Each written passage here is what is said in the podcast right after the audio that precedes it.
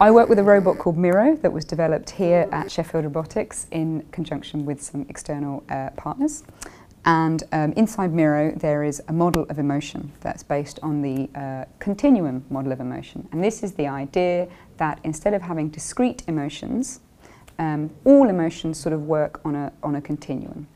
And uh, we use the um, Posner's affect emotion model within the robot. It's very, very simple to, to program such a thing. We use um, coloured lights in the shell of, of Miro in order to express the affect. You can slow down or speed up the particular colour lights in order to display, alongside its basic behavioural movements, um, an emotion. Um, and when I say emotion, I of course mean emotion, because it's whatever the human user is perceiving.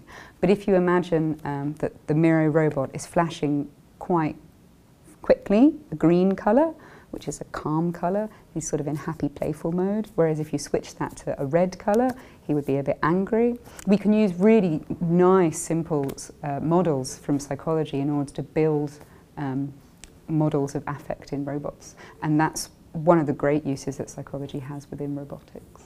What we're introducing into our environments is a new type of social agent with which a human being can have a relationship, which you can't influence to the extent you would your mobile phone, but which does have the potential to influence you in being somewhere along the lines of being alive but not being alive. As researchers start to explore that dynamic more, I'm hoping there'll be enough understanding that we'll be prepared for whatever kind of um, results will occur in the future on the basis of the introduction of, of such advanced technology. Robots are going to be uh, useful in educational settings, helping teachers, particularly giving one-on-one -on -one attention to children, scaffolding their learning of things like reading, writing, arithmetic, perhaps even more advanced subjects. Robots right now are not very intelligent, so we can't expect a robot to, to act like a teacher, to understand the world like a teacher, and to be able to communicate. So what a robot can do is it can help a child that is trying to learn by being a kind of co-learner and by giving encouragement.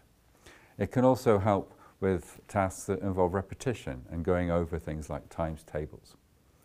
In Sheffield, we're looking at how robots that have human-like features might be useful as teaching assistants. So we're taking the Zeno robot, which has a human-like face and can make facial expressions like smiling and frowning and laughing and seeing if that's useful as a way of encouraging uh, learning in, in, a situation where the robot is a teaching assistant. And actually we're looking at how uh, the robot may be able to encourage children to learn about healthy living and uh, exercise. Robots don't have to be humanoid, so another kind of robot that could encourage children to learn would be our Miro robot. It looks like an animal, but it can interact with children and all of these robots are beginning to be able to interact in a natural way through language. Understanding what children say is still a, a, challenge in our research, especially in noisy environments. So we look at that, and then making sense of what they say is even harder, and that's a big part of the research we have to do going forward. In the future, we might see bioinspiration appearing in all kinds of area of robotics. For instance, underwater robots that have the same kind of maneuverability as fish because they use fins and flippers like fish do, and flying robots that can stabilize themselves, that are inspired by bird stabilization. Robots could be sent out to inspect um, places where humans cannot go because the places are just, just too small, like inaccessible, like a pipe network where water, oil or gas is traveling through. And these otherwise inaccessible spaces are ideal for miniature mobile robots because they can sneak in and they can um, inspect the environment and potentially repair it.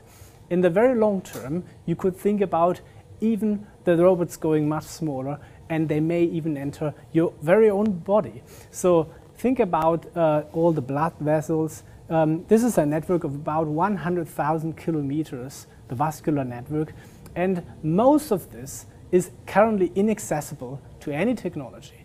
So if the robots would become very small and simple and scale down in size, they could potentially provide the next generation diagnosis and treatment.